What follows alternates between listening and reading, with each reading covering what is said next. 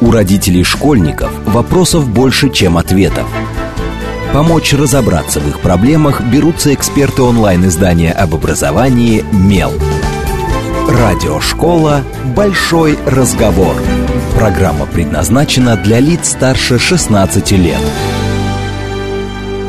Добрый день, в эфире радиошкола. Это совместный проект радиостанции «Говорит Москва», интернет-издание об образовании и воспитании детей «МЕЛ». У микрофона сегодня я, Надя Попудогла, главный редактор «МЕЛа». А в гостях у меня Лалия Афанасьева, директор Академии танца Бориса Эйфмана и почетный работник общего образования. Добрый день. Добрый день, Надежда. Здравствуйте.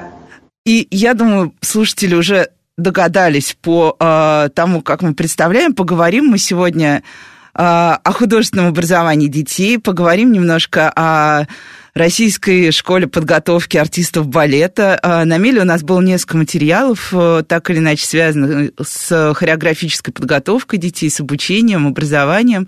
И каждый раз э, мы видим к ним такой очень высокий интерес, ну, потому что мне кажется, что а, балет для всех это какой-то такой совершенно отдельный вид искусства, которым который кажется наименее доступным для простых людей. Но начнем мы не с этого, а начнем с того, что, собственно, Академии танца сейчас 8 лет. Вы мне кажется, можете считаться еще молодым образовательным учреждением. Обычно 8 лет считается еще прям такая молодость. Но как вы для себя сейчас определяете место, вот, которое вы заняли в своем сегменте среди вот этой вот а, нашей известной классики, среди учреждений меньше вас, но, может быть, не менее, в какой-то степени тоже значительных. В общем, где вы и как вы себя определяете относительно окружающего мира? Ну, спасибо за вопрос. Э, я думаю, что на самом деле нам не надо сейчас свое место пока определять никаким образом. Да, мы действительно очень молодое образовательное учреждение, которое открылось в 2013 году, и мы практически вот э, с нуля. Не было ничего, и вот она э, случилась школа, да, балетная непростая история, и я сегодня не готова на самом деле определять свое место. Пусть это делают наши родители, наши ученики, наши выпускники, а, профессионалы, которые могут иметь мнение на этот счет. А, я думаю, что мы должны работать и дальше двигаться и развиваться. Вот я бы так ответила на ваш вопрос. Ну, а если просто вот посмотреть, э, как э, вот с точки зрения родителей, я сейчас попробую как родитель смоделировать ситуацию. А родитель всегда, когда решает, э, куда ему привести ребенка за руку, или вдруг ребенок говорит, мама, я сама или сам хочу, родитель начинает выбирать. И вот когда он приходит к вам, как вы описываете то, что с ним будет в вашей школе? Какие-то ключевые вещи, особенности, то, что именно вот было бы интересно и важно знать родителям именно о вашей школе, не о всей системе, а именно о вас? Значит, э, смотрите, как мы описываем, да? Ну, во-первых, случайные, случайные родители и дети в академию не приходят.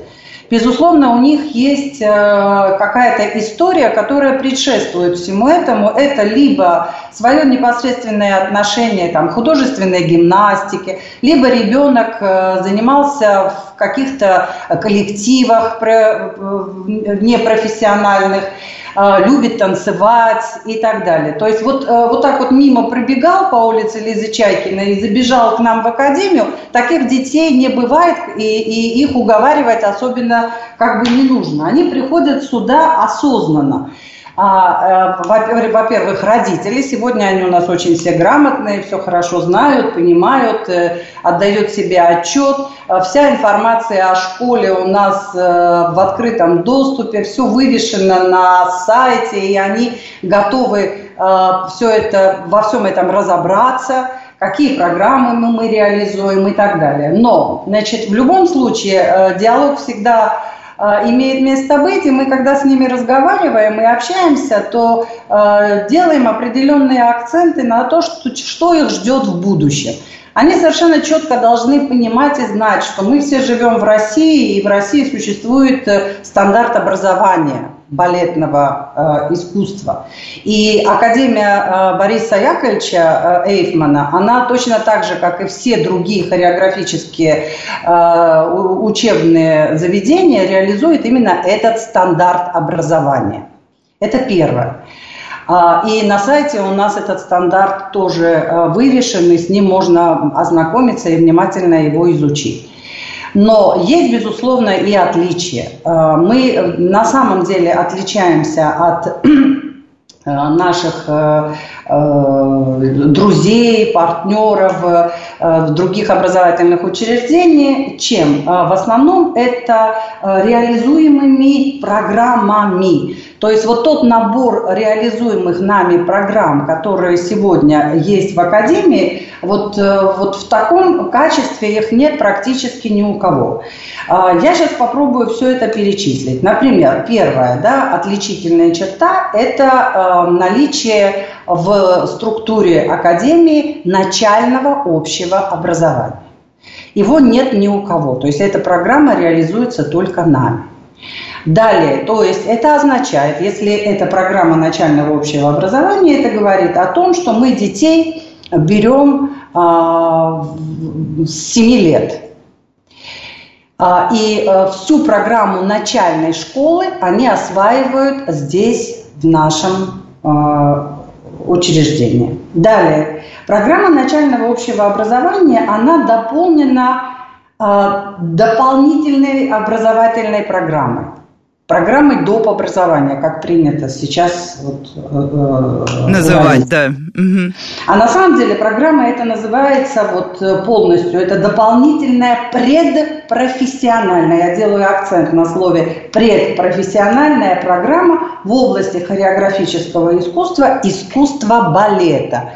Почему я сделала акцент на предпрофессиональное? Потому что дети с 10-11 лет, которые уже приходят э, осознанно к нам, не, не, не те дети, которых родители привели, а которые осознанно пришли к нам, они э, изучают программу среднего профессионального образования.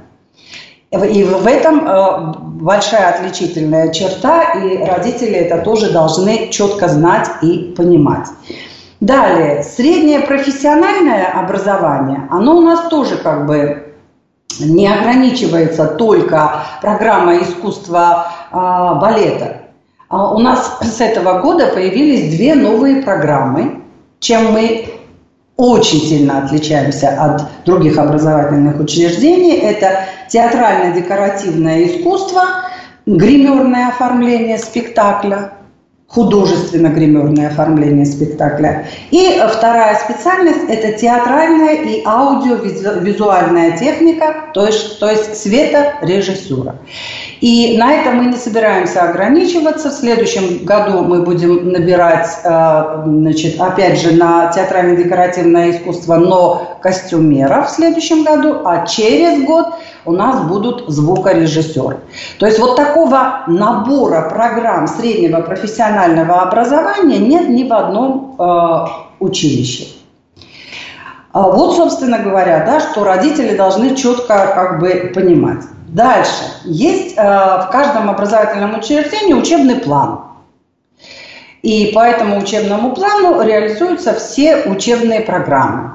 Чем отличается наш учебный план вот, э, в области искусства балета от всех остальных?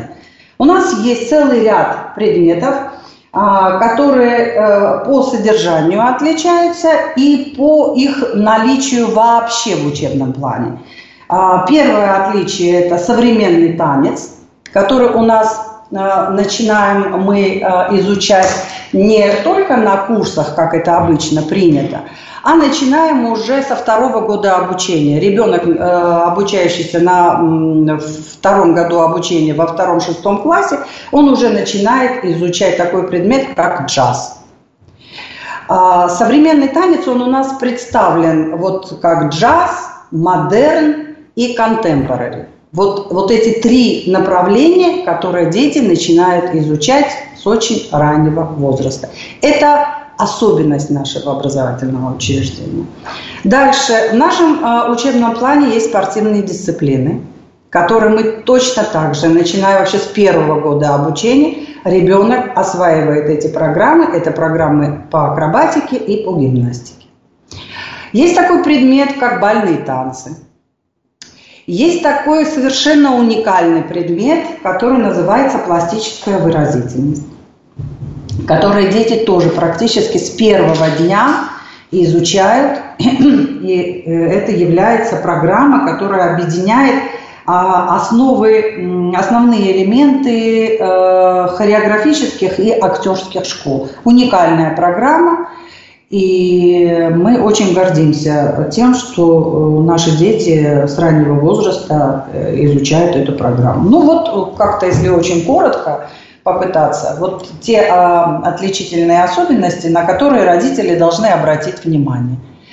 Если ребенок а, заточен только на изучение классического танца, значит, это не мы. Потому что у нас наравне и классический танец, и современный танец. И вот эта идея Бориса Яковлевича о формировании универсального артиста балета, который одновременно хорошо владеет разными техниками танца, она вот обеспечивается через такое построение учебного процесса. Да, я как раз хотела э, дальше цитировать, э, потому что я в нескольких интервью увидела тезис у Бориса Яковлевича о том, что российская школа чрезмерно привязана прямо вот к классической школе, которая, с одной стороны, да, делает нас, э, мне кажется, известными на весь мир. Это та школа, которая э, узнаваема везде. А с другой стороны, что, что вот у вас именно есть э, совершенно другие направления. Ну, э, тут у меня сразу возникает такой вопрос. Вы сказали коротко, на самом деле прозвучала прям такая огромная, большая, большая программа. Э, а в каком формате у вас дети учатся? То есть это какая-то такая построение, вот мне стало интересно просто даже построение дня, потому что звучит так, как будто бы уже даже с первого класса у ребенка вот весь день загружен, и э, очень много труда, прям скажем так. Да, вы не ошиблись, на самом деле это так и есть.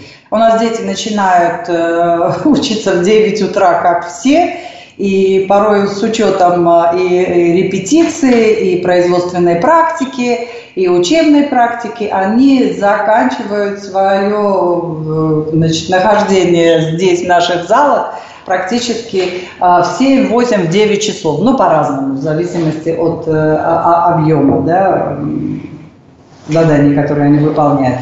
Да, действительно, это колоссальный труд. Это очень тяжелый труд, и поэтому я еще раз делаю акцент, что случайных людей здесь быть не может. Это люди, которые не мыслят свое существование без балета, не мыслят своего существования без танца. Это фанатично преданные э, делу, Э, которые они э, которые выбрали.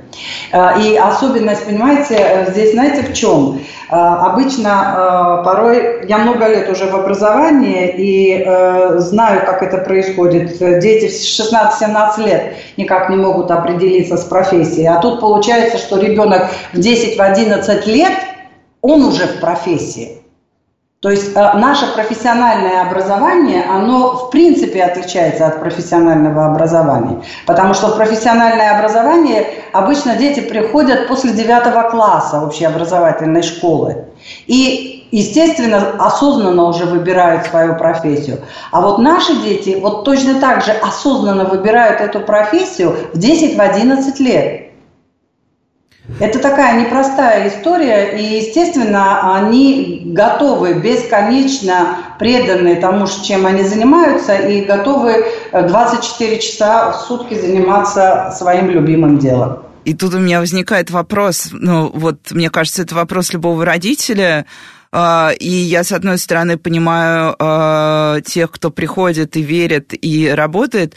Ну, меня в свое время в три года привели заниматься фигурным катанием, и я немножко понимаю атмосферу вот эту вот э, труда, который связан с, ну, вот со спортом, я точно понимаю. А, но в подростковом возрасте я оставила фигурное катание и начала заниматься чем-то другим, но я помню, что это был очень болезненный процесс. У вас бывают вот дети, которые прям в какой-то момент э, уходят, понимают, что это слишком сложно, что это огромная профессия, и это профессия, которая, ну, у которой есть свой какой-то достаточно прогнозируемый конец, как мы знаем. Ну, у артистов балета есть, мы знаем и исключения, но, в принципе, мы знаем какой-то порог профессионального вот этого возраста. Вот бывают ли такие ситуации и вообще как вы с ними справляетесь? Ну, конечно, бывает все в жизни. А, бывает, вот вы, вы сказали, мама привела, да, иногда родители пытаются свои не сбывшиеся там амбиции через ребенка реализовывать, и часто такое бывает.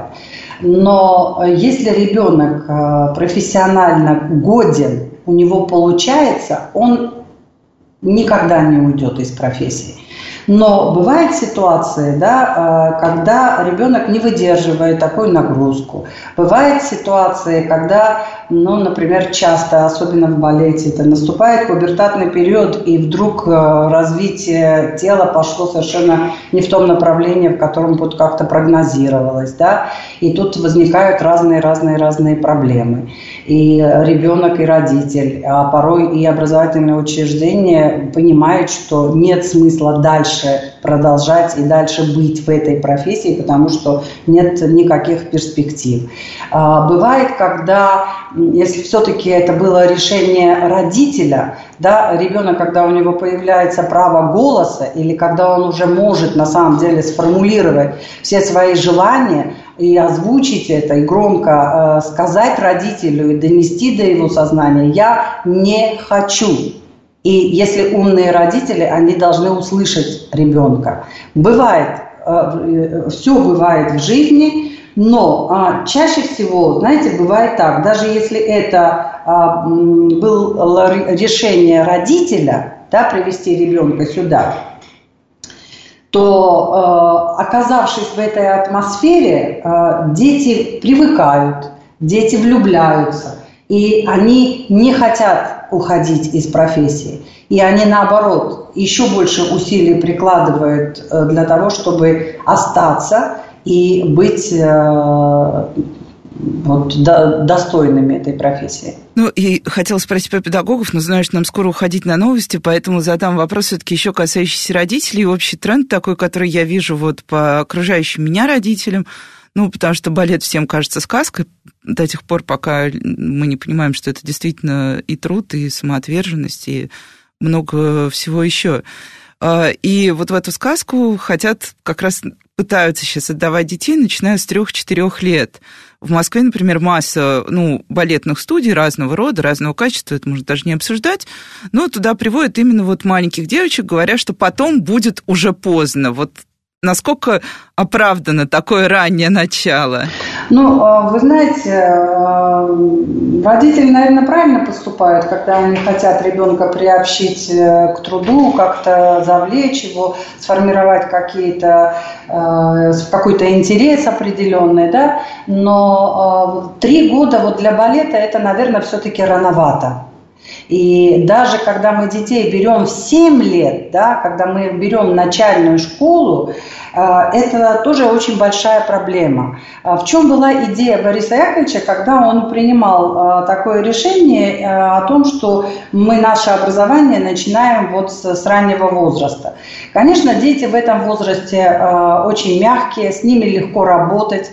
А, и их можно формировать, их можно развивать, если что-то не развито из тех балетных э, требований, да, и, э, которые должны быть физическим данным. Но Понимаете, в чем дело? А, вот э, практика, она все-таки показывает, что тело ребенка физически, оно правильно, окончательно правильно формируется где-то к 10-11 годам. И тогда становится понятно окончательно и бесповоротно, да, а, может этот ребенок дальше э, развиваться или не может дальше развиваться. Есть ситуации совершенно однозначные, ты видишь, да, природа создала этого человека для балета. Есть ситуация, когда трудом можно что-то развивать. И только в 10-11 лет можно понять, окончательно, не было ли допущено ошибки тогда, когда мы брали ребенка в 7 лет. А такое тоже бывает. И когда родители к нам поступают в 7 лет, мы их предупреждаем о том, что с ними а, заключается договор на 4 года начальной школы, и дальше они точно так же на общих основаниях поступают к нам на программу среднего профессионального образования. А, надо ли с трех лет? Ну, наверное, надо. Надо, наверное, попробовать, надо посмотреть, потому что, понимаете, сказка – это на сцене. А за всей этой сказкой стоит огромный, колоссальный труд. Колоссальный труд. Со слезами, когда ребенку больно, когда он не хочет так сильно напрягаться и так далее. Но каждый родитель, наверное, сам должен принять это решение, готов ли он ребенка с трех э, э, лет вот, э, как бы вот к этому напряжению да, приучать. Но я думаю, что для балета три года это все-таки рановато. Ну, то есть и получается, что у вас специально так отстроена система в начальной школе, вот как вы сказали в чуть ранее, что ребенок на самом деле безболезненно может выйти, поскольку он все равно получил свою общеобразовательную подготовку базовую, как и в другом любом другом учреждении. Да, все правильно. И я хочу здесь сделать еще очень большой акцент. Э, у нас очень э, хорошие, очень мощные, очень профессиональные педагоги начальной школы, чтобы ни в коем случае э, у ребенка не было недостатка чего-либо по освоению а, программы э, общеобразовательной. Э, свой образовательный маршрут любой ребенок после, после нашей начальной школы в любой школе может спокойно дальше развивать. Поэтому вот э, об этом я могу сказать с абсолютной уверенностью. И ни в коем случае не должно быть вот какого-то недостатка в получении общего образования. Мы за этим очень-очень серьезно следим. Ну и вот прозвучало слово поступление. Что, что такое поступление? А, что это за серия испытаний? И есть ли оно как раз в той самой начальной самой школе для семилетних детей? Да, есть. Оно есть и э, в, в семилетнем возрасте, и есть, когда дети сразу поступают на программу среднего профессионального образования. Это экзамены. Очень непростые, сложные экзамены. Экзамены, которые проходят в три тура. А, первый тур – это оценка внешних данных где оценивается сценичность ребенка, а, голова, шея, а, осмотр плечевых, э, плечевого пояса, руки, э, грудная клетка, позвоночник и так далее, и так далее. Вот все это оценивается на первом туре. В основном а, отсеиваются все как раз Э, на сценичности и на, э, на, на проверке как раз этих физических данных. Второй тур – это медицинский тур. И где да, медицинский тур, э, плюс к этому проверка координации и плюс к этому проверка музыкальности. Вот это второй тур. И третий тур, когда проверяется танцевальность и уже окончательно принимается решение по, по поводу того, э, может ребенок осваивать программу среднего профессионального образования или нет. Вот так у нас организованы вступительные экзамены. Это я прям подумала, а мотивационный есть еще какой-нибудь экзамен, когда вы разговариваете с родителями и ребенком, зачем он пришел, или нет этой сущности? Вы знаете, мы пытаемся вот во время второго тура э, значит, общаться с родителями. И действительно, вы правы, выяснять, насколько это была э, инициатива самого ребенка или родителя, и каким образом они пришли к нам – а, и так далее, и так далее. И мы проводим с ними собеседование и говорим с родителями, рассказываем, они нам задают вопросы и узнают какие-то особенности а, организации процесса обучения в академии. Да, мы с ними, конечно, общаемся. Ну и сейчас мы прервемся на короткие новости. Вы не отключайтесь, сразу после них мы продолжим. С вами Радиошкола. У родителей школьников вопросов больше, чем ответов. Помочь разобраться в их проблемах берутся эксперты онлайн-издания об образовании «Мел». Радиошкола «Большой разговор». Добрый день, в эфире снова радиошкола. Это совместный проект радиостанции «Говорит Москва. Интернет-издание образования и воспитания детей МЕЛ». У микрофона сегодня, как обычно, я, Надя Попудогла, главный редактор МЕЛа. А в гостях у нас Лалия Афанасьева, директор Академии танца Бориса Эйфмана и почетный работник общего образования. И мы говорим о том, как э, дети учатся балету, и не только балету, потому что если вы пропустили первую половину нашей программы, вы могли бы узнать много интересного, что э, в подготовке артистов есть масса того, что не видно на первый взгляд, хотя мы там считаем, что мы более-менее представляем, как это происходит. Добрый день еще раз. И э, я продолжу с того же места, где мы остановились. Мы говорили, опять же, для тех, кто пропустил, о вступительных испытаниях, которые проходят дети и в семилетнем возрасте, когда поступают в начальную школу, и на следующей ступени уже среднего профессионального образования. И прозвучала вот эта фраза про то, как физически сложен ребенок. Тут я, наверное, а, а, почему, расскажу короткую историю, почему, а, например, в свое время родители меня отвели на фигурное катание. На самом деле у нас в семье была своя балерина, она танцевала еще в свое время в трупе Анны Павловой, и моя семья немножко мечтала, что, например, я тоже стану балериной.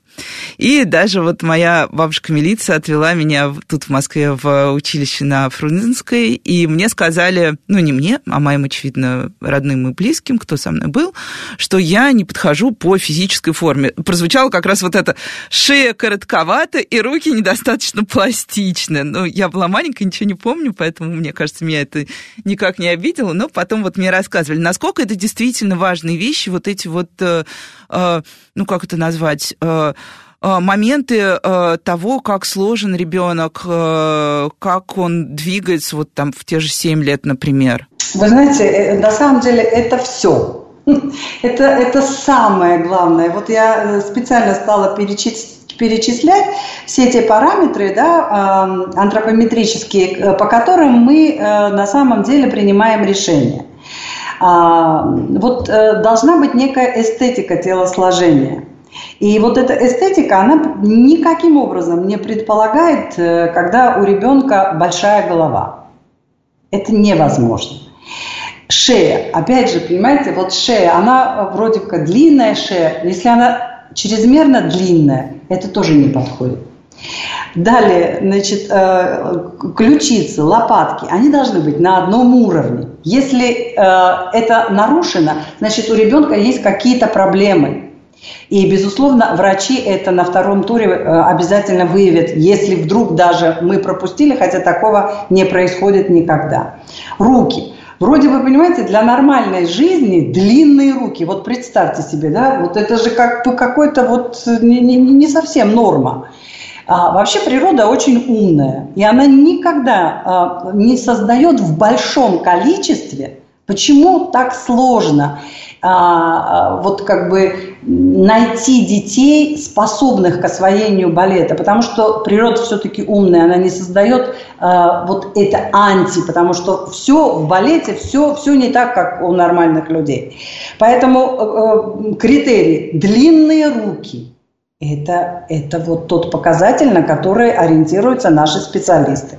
Например, грудная клетка должна быть симметричной, она э, не может быть там узкая форма с деформацией ребер, часто очень встречается, да, такая, такая ситуация. Или выступающая э, грудина, это тоже какие-то там э, не очень хорошая э, ситуация. Там иногда есть такие такие как бы понятия, как э, куриная грудь, например, да, ни в коем случае этого не должно быть. Позвоночник, вот э, очень часто, вот сейчас вот э, практически абсолютно здоровых детей практически, практически нет. Очень-очень внимательным образом смотрим на все это. Медицинская комиссия очень сложная, потому что если ты берешь или пропустил, или что-то не увидел, или не досмотрел, это потом все может вылиться в травмы.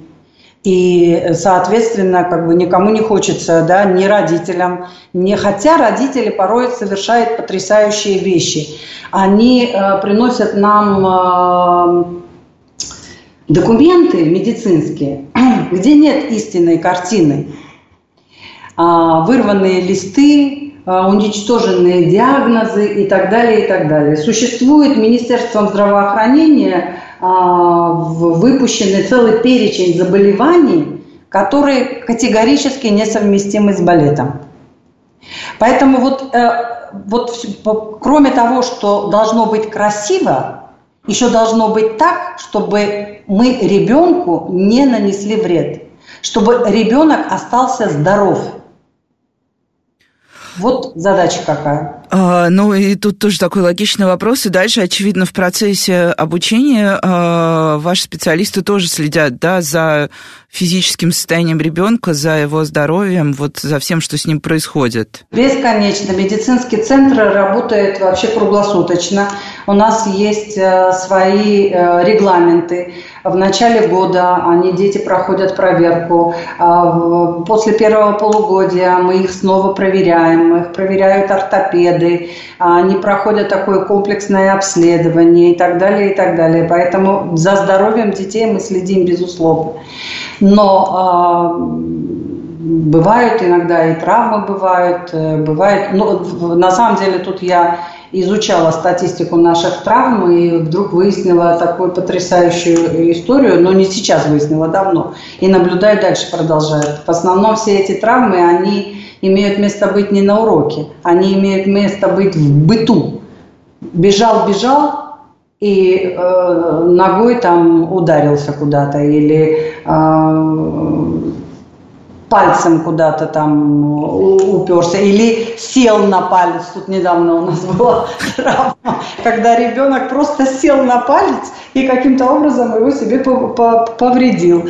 Поэтому нет, за здоровьем надо обязательно следить. Мы следим, родители должны следить, а самое главное, дети должны а, очень внимательно относиться к себе, потому что тело – это их инструмент. Но вы сами понимаете, дети – это всегда дети. И очень сложно. А, им хочется танцевать, им хочется играть, им хочется прыгать. И порой, когда ты говоришь «береги себя, береги себя», а, они это не очень понимают, потому что они все-таки дети. Ну да, ты можешь сто раз сказать детям, постарайтесь осторожнее быть на детской площадке, и все равно мне кажется, у каждого родителя ребенок однажды спрыгнет откуда-то с горки не очень удачно или упадет с качели, и было бы странно, если бы дети, мне кажется, этого не делали, тогда они перестанут быть вообще детьми. А, ну, у меня такой следующий вопрос тоже, он, наверное, не знаю, есть ли на него вообще какой-либо прямолинейный ответ, но мы постоянно спорим, потому что как только мы говорим э, артисты искусства, мы всегда произносим слово талант, ну или хотя бы одаренность. Вот у нас в ходу сейчас относительно детей в основном слово одаренные дети. А, при этом мы знаем, что это еще, вот и вы это несколько раз тоже повторили, что э, все это обучение это огромная работа, труд.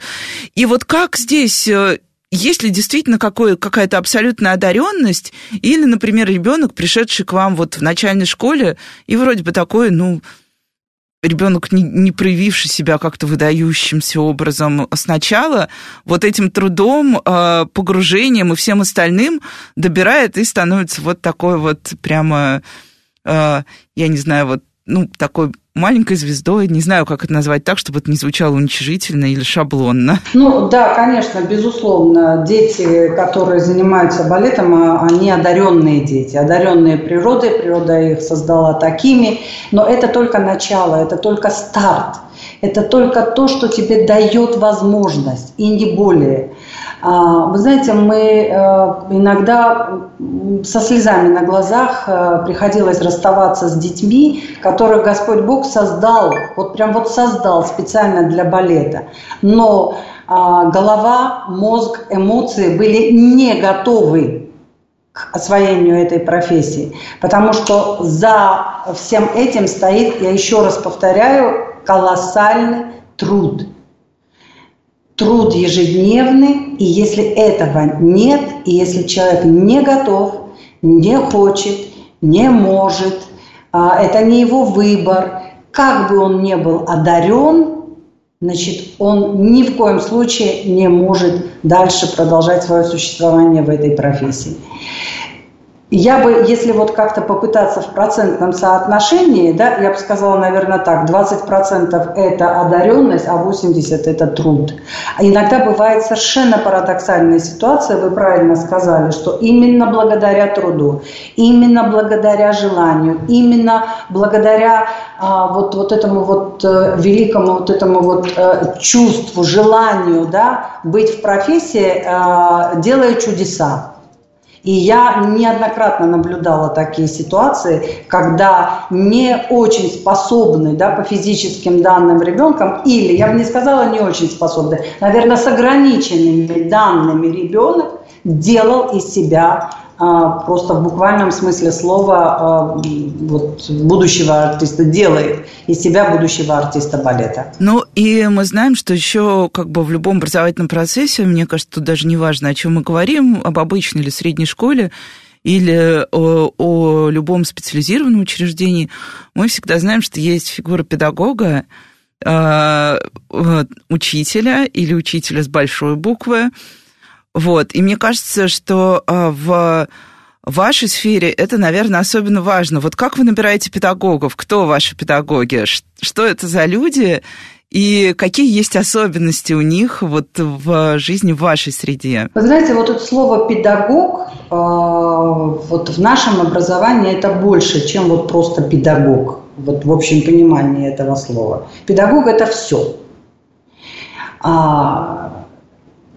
Вот у нас занятия, они практически индивидуализированы. Во-первых, в классе у педагога не 30, 35 и 40 человек, а всего 10-12, ну максимально 15 человек. Да? И, естественно, каждый ребенок, он под очень серьезным э, как бы, наблюдением, контактом с этим педагогом. А кто наши педагоги? Ну, э, вообще с педагогами как бы не все так просто – не все люди, которые занимаются балетом, танцуют и так далее, а, становятся педагогами. Это вообще очень особенный дар, и это особенное служение, которому не все готовы как бы э, отдаться полностью. А, все, ну, во всяком случае, я хочу сказать, что все наши педагоги, это, безусловно, все э, с хорошим балетным прошлым, но и а, с высшим педагогическим образованием. Это люди, которые сами выросли и закончили раньше а, Академия Ваганова была, имени Вагановой была единственная школа балетная в Санкт-Петербурге. Они все выросли там, они все получили профессию там, и э, высшее образование они тоже получили в Академии имени Вагановой. Вот кто наши педагоги, а, по профессиональным дисциплинам. Ну и существует э, такое мнение, что на самом деле педагоги, когда мы говорим опять же о о сферах искусства, что они очень ревнивы друг к другу, что вот к успехам своих детей и смотрят за другими педагогами, а к тому, что ребенок, например, э, ну, бывают такие ситуации, когда ребенок хочет сменить педагога по тем или иным причинам, что это тоже такой очень сложный для всех момент. Вот вы сталкиваетесь с таким, или это больше такой миф вот о том, что педагоги берут под себя детей, не отпускают, следят, и потом все это разрастается, если что-то меняется вдруг в какие-то сложные ситуации, конфликтные и так далее. Ну, слушайте, нет у нас никаких конфликтных ситуаций в этом смысле. Ну, конечно, педагоги. Педагоги берут детей, и они всю свою жизнь потом связывают именно с этими детьми. Они вкладываются очень сильно, они любят каждого, они каждого опекают очень э, серьезно и глубоко и так далее далее. Но вот переходы от одного педагога к другому педагогу в течение года у нас не происходят. То есть это не принято. А должны быть какие-то очень веские причины, да, для того, чтобы ребенок от одного педагога переходил или уходил к другому педагогу. Ну, это не, не, не, не такая, не, не частая э, на самом деле история. То, что педагоги ревностно относятся, ну, конечно, они ревностно относятся, они всех их любят и, и э, вкладываются, а когда ты любишь, ты, тяжело вообще с кем-либо расстаешься. Поэтому но это никогда не доходит ни до каких скандалов и выяснений отношений и так далее. И потом, даже если возникают какие-то ситуации, моя личная позиция заключается в том, чтобы всегда вопрос решался в пользу ребенка. По-другому просто быть не может. А вопрос должен быть решен всегда в пользу ребенка. Если это не какая-то там блажь, что часто бывает тоже. Ну и еще один, я не буду спрашивать, э, вот задавать эти вопросы формата, а правда ли, что э, дети тоже очень ревнуют друг другу, что очень конкурентная среда. Вот мы все знаем мифы про балет, которые, ну, миф, не миф, не знаю, широко тиражируются, про то, что навредить своему сопернику и так далее. Вот Э, чувствуете ли вы, что у детей есть такая какая-то конкурентная история резкая, например, и вообще как вы следите за тем, как дети между собой общаются? Вот, ну, потому что любое обучение искусству, оно все-таки соревновательно. Ну, мне кажется, соревновательно в каком-то смысле. Ты все равно смотришь, чего добился другой, думаешь, почему этого не добиваюсь я, ну и так далее. Ну, понимаете, балет – это, безусловно, всегда конкуренция. Ты сам собой конкурируешь каждый день. Если ты вчера достиг какого-то успеха, это не значит, что сегодня ты можешь э, восседать на этих лаврах, достигших, вот, достигнувших вчера. А, ты все время сам собой в соревновании. Ну, естественно, ты в соревновании и с другими тоже. Но Понимаете, в чем дело? А, я все-таки думаю, и я не думаю, что у меня сейчас будут розовые очки на глазах, и я не вижу да, проблем. А, все-таки более-менее здоровая обстановка в академии, когда не происходит ничего такого. Во всяком случае, я пока с этим не сталкивалась. И потом, понимаете, это еще очень а, важно, какая воспитательная работа ведется в учреждении, чтобы ничего такого не происходило. А, значит, вот совсем недавно наши ребята ездили на конкурс, победили. А, девочка заняла второе место, серебро, мальчик получил диплом. И вы знаете, я была просто глубоко тронута, когда, наслед... Э, когда они возвращались, я не знала об этом. Оказывается, весь класс, весь класс поехал, они при, прилетали в 12 часов там ночи, э, ну, поздно вечером, и весь класс э, поехал их встречать с цветами и так далее. То есть вот э, это тоже о многом говорит. Это говорит о том, что все-таки это здоровая обстановка, здоровая атмосфера и победа и успех своих одноклассников их не разочаровывает, а наоборот, наверное, вдохновляет на что-то хорошее. Поэтому, наверное, все когда-то все это было, было в истории балета, может и сейчас есть где-то, но, понимаете, у нас дети, у нас образовательное учреждение, и э, мы стараемся, очень сильно стараемся чтобы не было внутри, во всяком случае, среди них. А, меня в этом смысле даже больше беспокоят родители, которые как-то подогревают вот эту вот совершенно ненужную э, конкуренцию, да, а, и все время пытаются кого-то с кем-то сравнить, кого-то с кем-то там... Ну да, почему вот он поехал на конкурс, а мой не поехал? Да, понимаете, э, талантливый ребенок, э, работоспособный ребенок, он всегда на глазах у всех. Как у педагогов, так и у художественного руководителя, э, у руководителя производственной практики. Мы видим этих детей и никогда не пропускаем своим вниманием. Поэтому я, я надеюсь, во всяком случае, я очень надеюсь, что у нас вот этих вот э, страшных э, ситуаций в Академии нет. Ну, я, да, я прям пойду совсем уже в другую сторону, очень прагматично, а, потому что тоже время у нас подходит э, постепенно к концу, но хочется узнать, поскольку мы опять живем в такой ситуации, ну, по разным регионам по-разному, но где-то локдаун, где-то не локдаун, образовательные учреждения то уходят на карантин, то возвращаются с карантина, то уходят на каникулы. Э, мне кажется, просто для, например, э, школ, где у ребенка действительно так много задач и так много того, что требует физического участия, вот, это особенно сложно проходить эти периоды. Вы для себя нашли какой-то алгоритм, как жить, когда вот завтра дети могут массово не выйти, они будут сидеть дома и лишены и общения с педагогом, и, собственно, и зала, и физподготовки даже элементарной. А вы знаете, мы для себя лично ничего нового не придумали. Мы ровно так же, как и все остальные, находимся вот в таком достаточно тяжелом положении, если такое происходит. Да?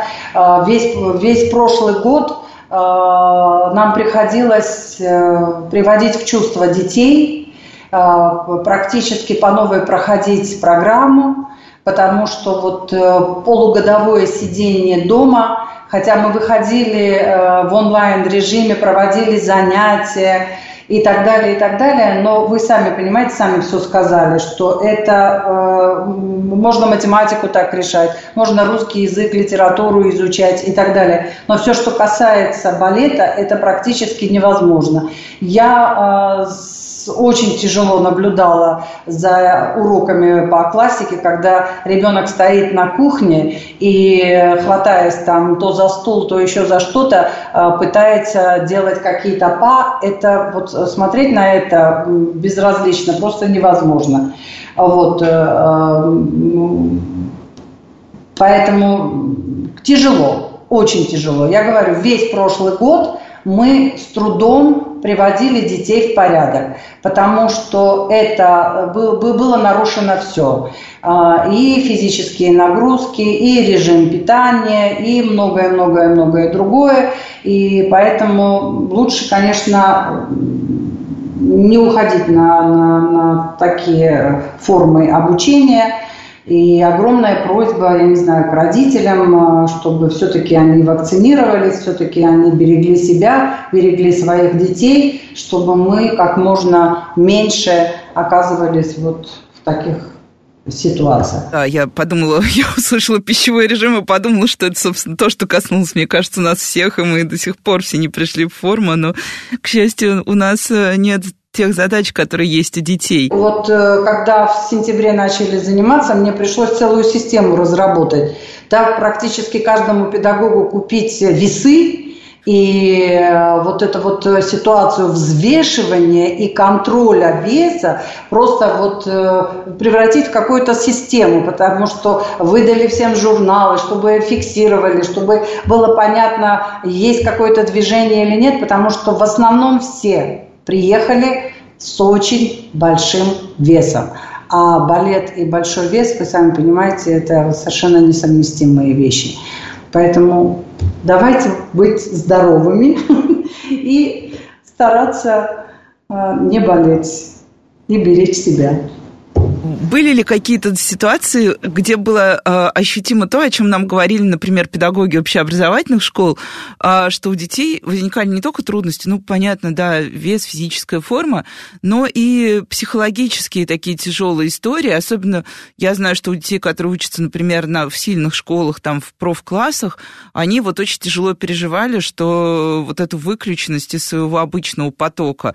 А тут получилось тоже, что дети же выключились из вот всего, что вы описывали, описывали, ребенок вдруг оказался заперт дома, ну, как его родители, и живет совершенно в своем мире, лишенный своего дела. Да, конечно, это на самом деле очень тяжело переживалось. Очень тяжело. Всеми. А, дети это безусловно, а еще и педагоги в стрессе, понимаете, когда а, сидит у экрана педагог, и ему вот надо прям подойти к этому ребенку, поправить его, а, показать ему, как правильно и так далее, он ничего не может сделать, да, и, и это они сами, педагоги в стрессе, дети в стрессе, очень тяжелая ситуация. На самом деле, реальная ситуация тяжелая. Поэтому я еще раз призываю всех беречь себя. Спасибо большое. Ну, а я, наверное, пожелаю всем просто не болеть и быть ответственными, так, чтобы мы могли все-таки в какой-то момент, не знаю, какой будет наша нормальная жизнь после всего этого, но вернулись к нормальной жизни. И спасибо большое. Мне было очень интересно. До встречи на следующей неделе. С вами Радиошкола. Всего доброго. До свидания.